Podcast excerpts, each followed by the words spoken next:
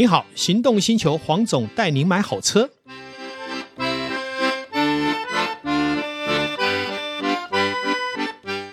黄总带你买好车，又再次来到线上。今天邀请我们的曾律师呢，好，也是我们玫瑰石这个艺术馆的馆长哈。最近在台湾出现一个，就是年轻人犯下诈欺，对，好，那而且是无知，对，然后也是很无辜，是是。那他一直叮咛我，一定要让大家知道如何避免误陷到这样的一个法网里面，是让我们这个很好的一个身家呢，落下了一个不好的记录。好，那曾律师真的是非常佛心，今天要为大家解析这一块。那我们也谢谢曾律师。哎，那个主持人好，各位听众大家好。哎，好，那我们就来请曾律师来谈谈最近这些案子到底是怎么样的一个缘起，会发生成这么多年轻人去让这个所谓的犯下诈欺的一个状态。哎，说到这个，呃，现在台湾的这种借网络在诈欺的。事件啊，层出不穷。其实呢，不是只有台湾，中国大陆其他地方呢的这个网络诈骗也非常的多。那么，网络诈骗呢，起源于我们台湾，不是我们台湾之光，嗯、台湾之耻啊。是哦，那当然这里面呢，呃，其实台湾的这个朋友呢。呃，受到这些诈骗集团诈欺手法、网络诈骗的这个呃这个被害的人非常非常的多。现在我们司法呢，司法的这个侦办的类似的案诈欺的案件呢，已经已经提高到前三名了。哇，比例比例已经提高到前三名。检察官、法官就每天就判这种这种案件就好。嗯。那我们看到的就是。啊、呃，有非常多的年轻学生朋友，那么都因此而被判刑，留下前科啊。是，所以这这这这种情况这么的严重哦，我让我不得不呃，在这个找这个机会，刚好有这个机会，大声疾呼一下。对对对，希望各位朋友们呢，能够注意你的身边的人，还有包括你自己，绝对不会因为被诈骗而变成被告，变成被判刑。刚刚有谈到一件事，我们在私底下聊天的时候，其中有一个重中之重，不可交付什么？这个哈非常重要，非常重要，非常重要。所以说三次，你身边的关于你的印章、你的身份证、你的账户、你的密码，还有包括网络的这一些账户呢？绝对绝对不要给陌生之人呐、啊，否则就容易误入法网了。否则很容易呢，你就会变成被告。那么这里面呢，当然这这个我现在讲的大概就是年轻朋友很多都因为因为这个这些这些物件给人家以后就，就就就陷入了这个诈骗集团的这个呃诈骗的范围之内。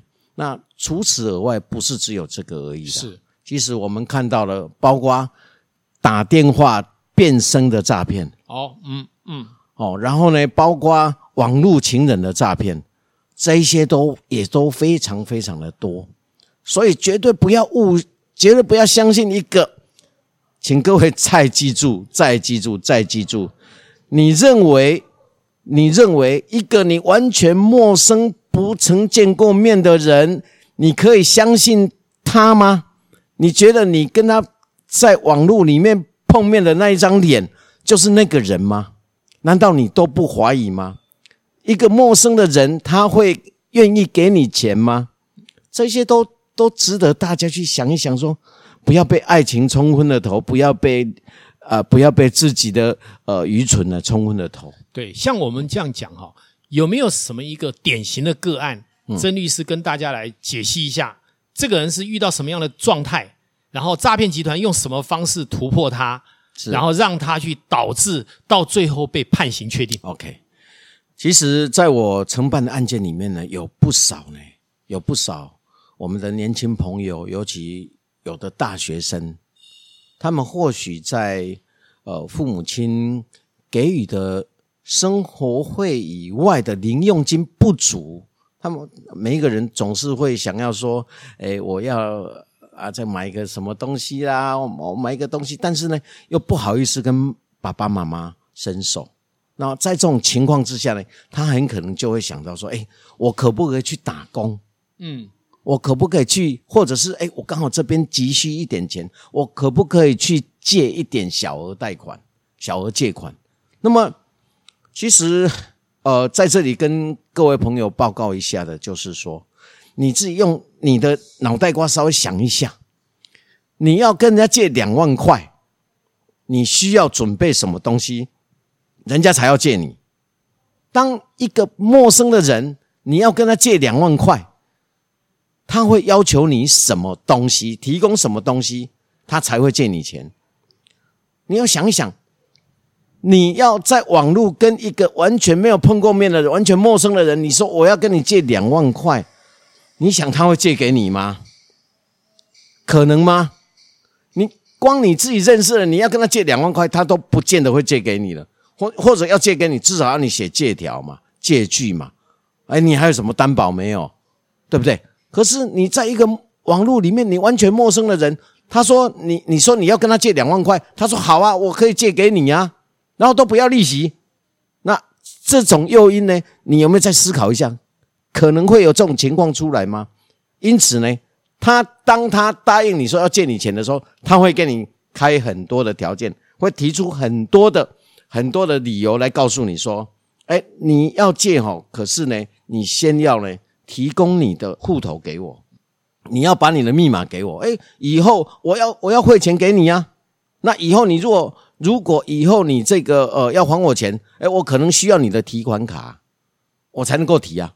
那么用这一些因素，然后你你只要一有疑问呢，他们都有教战手册的。嗯他的 Q&A 都已经设计好了，都设计好了。你回答什么，他可能用什么东西来应对你，取得你的信赖。是，那慢慢的、慢慢的你，你就讲了一半天以后，你想想，那不妨试看看。你一试看看，你把户头过去了，你把密码过去了，你就完蛋了。为什么？因为呢，我我我想也很多朋友呢，呃，上网去买东西，或者接到什么呃，你的你的信用卡，你你你像。你像成品买东西，然后你的你刷卡，你刷卡有问题，什么要退啊？什么一大堆这种情况啊啊！你没有缴税啊，你没有缴电话费等等，就用这样的一个情况，然后让你呢去 ATM 操作，或者让你呃这个用什么方式就把你的钱给骗走了，哦，把你的钱给骗走。那骗走呢？你这个钱你要 ATM 操作，你要汇到哪一个户头？他总是诈骗集团那个人不会说你汇到我的户头吧？啊，我提供一个户头给你啊，你就把它汇进去就对。你被骗的账户呢，就刚好就被用在这个户头上面。嗯、你用在这个户头上面以后呢，那当然被骗的人就哎，怎么看不对啊？我觉得我被骗了，或者是没有啊？我后来去问一下，这个完全没有问题啊。那那那我这个钱过去，我岂不是被骗了吗？他们就会去报警了。可是呢，当他们要去报警的时候，发现被骗要报警的时候，你这个钱进到你的户头，这边车手早就把你提走了。所以当这个报警要来扣的时候，你的户头被冻结的时候，这个钱早就不见了，你根本就没有机会。拦阻。对，糟糕了，断点他都做得很好，断点做得很好，你去查绝对不会查到他，你是查到被骗账户的人，伤脑筋。是。那在这样的一个状态下，嗯，目前法律上面包括检察官跟法官，最后是用什么样的方式来定罪？哎，这个是呃，我我常常在替这些年轻朋友哦辩护的时候，我有一些感慨啊。哦，那么我我常常跟法官讲，我说，报审判长，会有一个人那么的笨，明知道说我这个账户给人家是被拿去诈骗的，我还把账户给他吗？再笨的人都不会这样做吧？我如果有要跟他共犯，有要帮助他，我要不要得到一点利益？要不要得到一点好处？可是我的当事人都没有啊，他完全相信对方啊，他只是因为无知，无知不是罪过啊。你不要因为无知就认为说他有罪。其实通常来讲，这种诈欺罪都是要故意犯的。嗯哼，你要故意去诈欺人家，故意去帮助人家，才叫做才会成立犯罪。过失。过失诈欺是没有罪的，最多只有赔偿，对不对？那我跟法官这样辩，法官一句话，他就说：一般人都知道这个户头、身份证。影本哦，这些什么印章、提款卡是身边最重要的东西。那么这个东西交给人家呢，有可能会被拿去诈骗。所以呢，你你明知却不去注意到这个问题，你就有不确定的故意。我们有一个叫不确定故意哦，不确定故意。因此呢，你仍然成立故意诈欺。糟糕，嗯，对。那么。那你提供户头给人家，让人家去骗，就是帮助诈欺。后来呢？后来还有一种啊，他更严重的是，你那个那个诈骗集团的人就跟你说：“哎，我想要投资什么东西，啊，你的户头先借给我操作。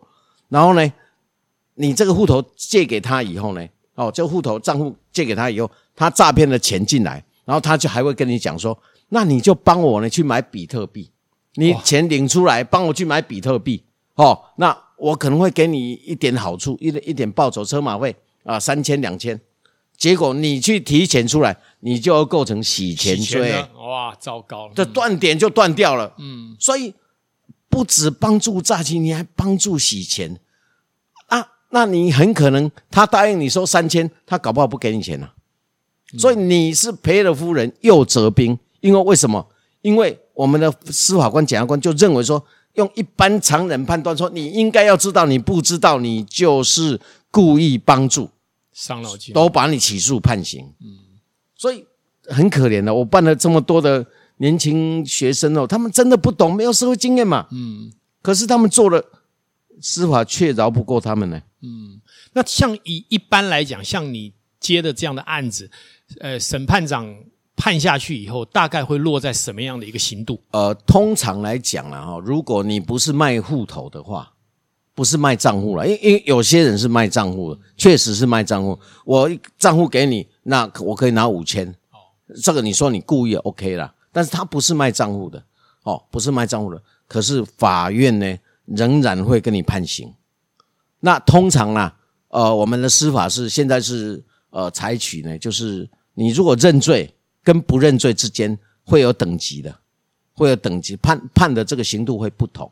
那你如果认罪，还有去谈和解，去和解，他可能会给你缓刑，你就不用关。嗯哼。那如果你认罪，你没有赔人家，他可能会从轻给你判三个月、两个月。那你如果没有赔又否认，可能就会给你判六个月。哦。那洗钱罪，洗钱罪是不能没有缓刑是。是不能一颗罚金的。哇，所以你要去服劳役，嗯，服劳役，他是可以可以可以服社会，可以服社会，可是六个月你要做多久啊？嗯，一天八个小时，哇，哦，这也是很头痛。是啊，其实说法律这样哈，蛮简单的东西，好，但是如果说你没有把它厘清的时候，就容易让你陷在这个法网里面。是的，这也是今天为什么曾律师要特别来提醒。那另外，在这个我们谈这个有关于这个诈欺这件事情哈，呃，还有没有在这一段的这个经验里面，包括最近发生的社会事件里面，还要最后叮咛给大家知道的啊？关于这个部分哦，现在 Me Too 哦是非常的呃，这个事件呢层出不穷了。是，当然呃，有人带起风潮，然后让被侵害的人走出来。我我是觉得，呃，正是一个时机啦。是。那么，呃，在职场里面也好，或者在其他的相关的那个场域里面呢，我觉得不管如何啦，我们都要尊重尊重女性。当当然，女性也要尊重男性了哈。是。尽量不要去呃做肢体的碰触啦，重视大家的呃身体身的这个权利，对对对对对对，然后不要他要重视人家感受了，是哦，当然有些时候男生难免开开黄腔了哦，但是你要让人家清楚的，我不是针对你，没错啦，没错。哦，尤其是肢体的侵入，好，甚至于暴力，我觉得这都不容许的，对，这都不容许。那像这样真正有实际的肢体，而且已经不仅仅是性骚的话，他会不会有一个所谓法律宽限期？呃，基本上来讲，性骚是六个月的，它是告诉乃论的。嗯，但是如果其他性侵的话，因为现在的追诉时效都延长了，哦，所以。所以大概都我看都十年以上跑不掉了。哇，那就是说，如果说你在五年八年去给人家做这样的，那，也是可以那个哈，照样可以追。对，因为最近我周遭就有遇到这样的一个状态啊，是。我也是鼓励哈，他真的要去走法律程序，是。好，因为我觉得不容许。这个社会有不平等的对待，对，好，虽然我们有时候说开开玩笑啦，然后说开开黄腔，那是大家可以忍受的嘛，是，好，但是你过度，好，那是不管是男生女生，真的真的，呃，伤到人家的自尊呐，是，这个是不好了。不过哈，基本上来讲，性骚也好，性侵也好，都要去注意一下你的。